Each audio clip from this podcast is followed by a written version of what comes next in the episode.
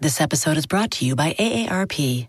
Ten years from today, Lisa Schneider will trade in her office job to become the leader of a pack of dogs.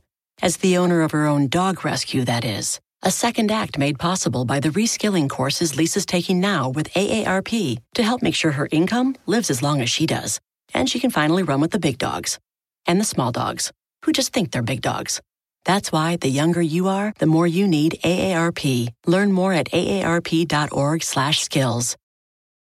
Want to connect with a family member who doesn't speak your language? Then check out the language learning program Rosetta Stone on desktop or as an app. Rosetta Stone is designed to immerse you in the language you're learning through an intuitive process. Plus, the True Accent feature even gives you feedback on your pronunciation. And with a lifetime membership, you have access to all 25 offered languages. Get started today. Visit rosettastone.com backslash pod50 to get 50% off your lifetime membership now. That's rosettastone.com backslash pod50 for 50% off. This is Stever Robbins. Welcome to the Get It Done Guys quick and dirty tips to work less and do more. In the previous episode, we looked at using expected value as a tool for decision making under uncertainty. It's a way to make sure you're taking enough risks and the right risks. Instead of comparing best case and worst case when making a decision, look at the expected value, which is the probability of an event times the payoff from that event. Do research to estimate your probabilities. Calculating expected values requires estimating probabilities and figuring out what the payoff is of each possible outcome of the decision. Melvin saw what seemed to be an amazing deal. A two-year-old Toyota Corolla for $5,000 on Craigslist. Quote, priced to move by a desperate seller, unquote. He plans to buy it and sell it at a high price on a more leisurely time frame. The seller, however, wouldn't let him see the car or get a mechanic's report, and he must wire the payment directly to a bank account in Nigeria. Melvin figures there's a 5% chance that the ad is a fraud and worth $0, and a 95% chance that it's worth $125,000, which he believes is the resale value of a Toyota Corolla.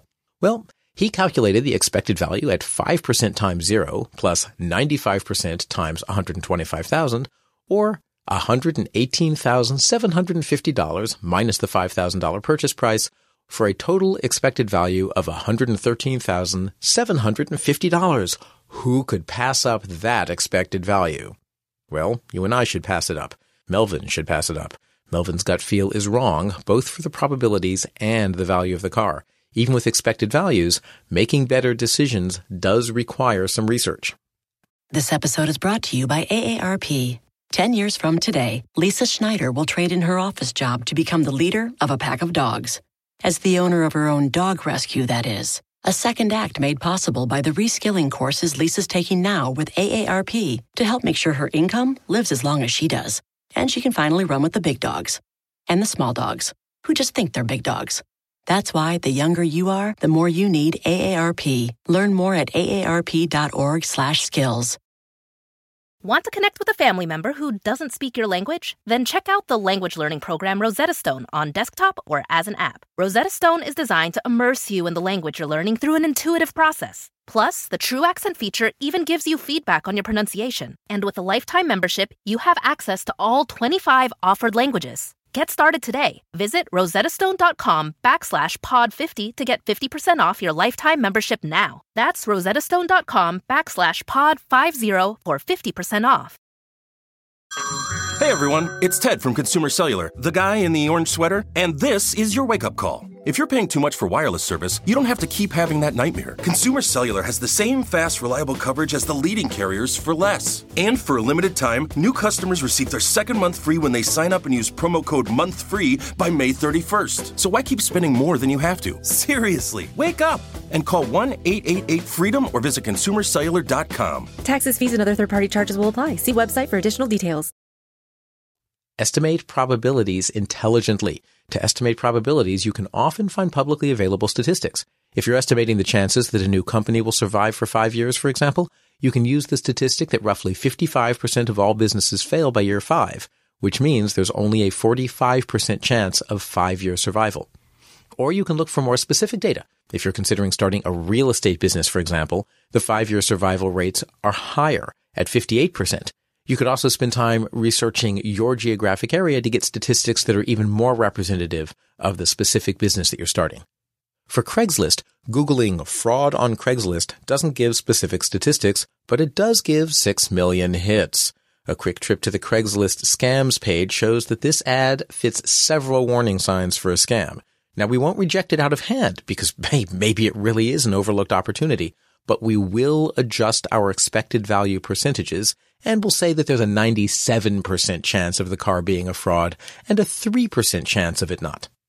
Estimate your values intelligently too. Research can also help figure out the values of the different outcomes.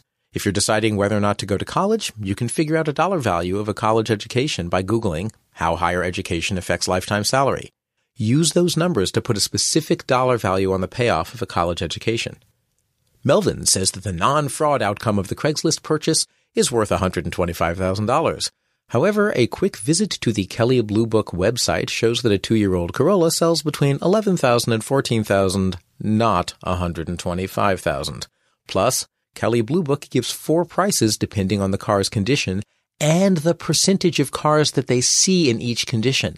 That's enough information to make each car condition a separate branch of the expected value calculation. Now, I'd use that information to calculate the expected value using the range of conditions and the statistics from the Blue Book site, but we're doing this in a podcast. So for the sake of simplicity right now, let's just assume the car is worth $12,000. The expected value of the Craigslist ad is 97% chance of zero, or zero, plus 3% chance of 12,000, or $360. Now we subtract the $5,000 purchase price for a final expected value of negative $4,640. A little research showed that Melvin's $118,000 opportunity was really an expected loss of roughly $4,600. Melvin used his gut for both the values and the probabilities, and his gut was wrong. Now, you and I, we do our research, however, and we realize this is not a positive expected value situation. Now, remember to factor in upfront costs into the expected value.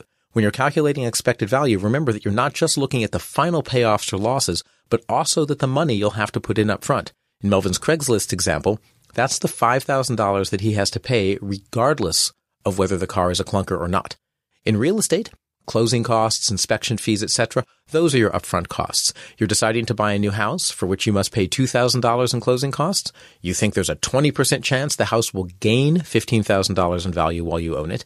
There's a 60% chance that it will remain unchanged, and there's a 20% chance that it will lose $10,000 in value.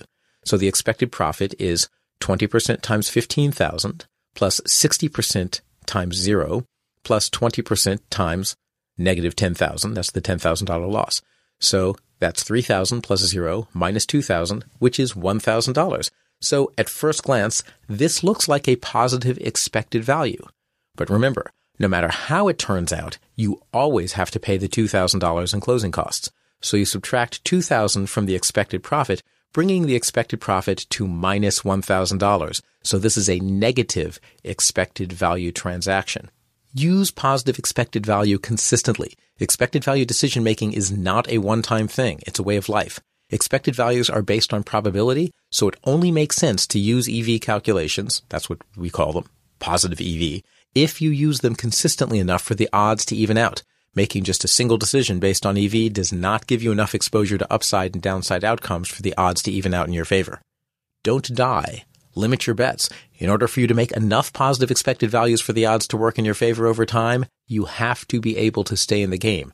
And that means being conscious of how much you can afford to lose at any given time. Remember, Billy Murphy, who taught me this, started as a poker player. Poker players play lots of hands. Even if you always make only positive expected value bets, sometimes you will go through a dry spell where the odds just don't work in your favor. You need to have enough of a cushion to make it through those times. If you're down to your last thousand dollars, Making a $1,000 bet, even with a positive expected value, might not be wise. If you win, you clean up big. But if you lose, you've lost all the resources you have available to make other bets in the future. There are no firm guidelines, really, as to how much of your remaining money to put into an uncertain decision, so you'll have to use your judgment as to how close to the edge you want to play. There are certainly stories of people betting every last penny and winning big. And losing big.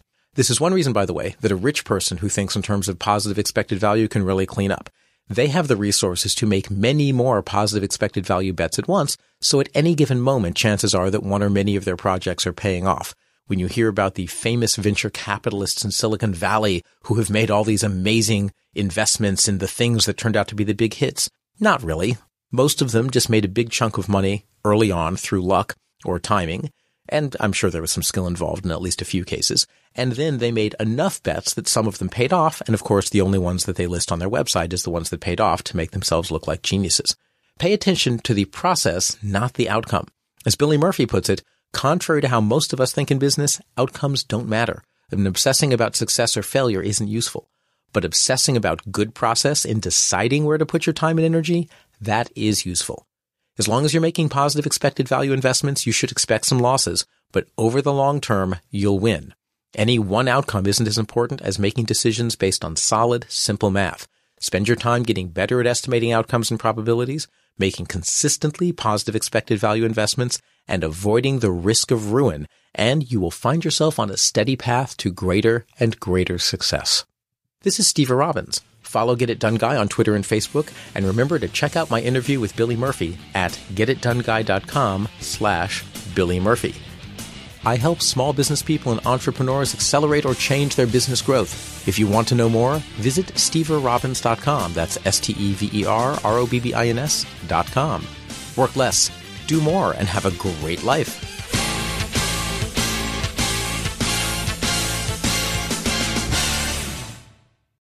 People today can spend half their lives over 50.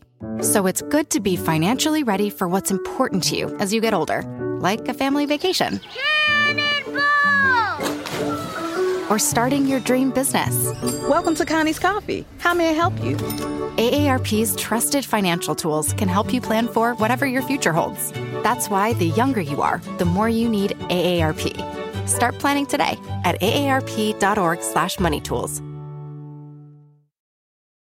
The living room is where you make life's most beautiful memories. But your sofa shouldn't be the one remembering them. The new life resistant, high performance furniture collection from Ashley is designed to withstand all the spills, slip ups, and muddy paws that come with the best parts of life.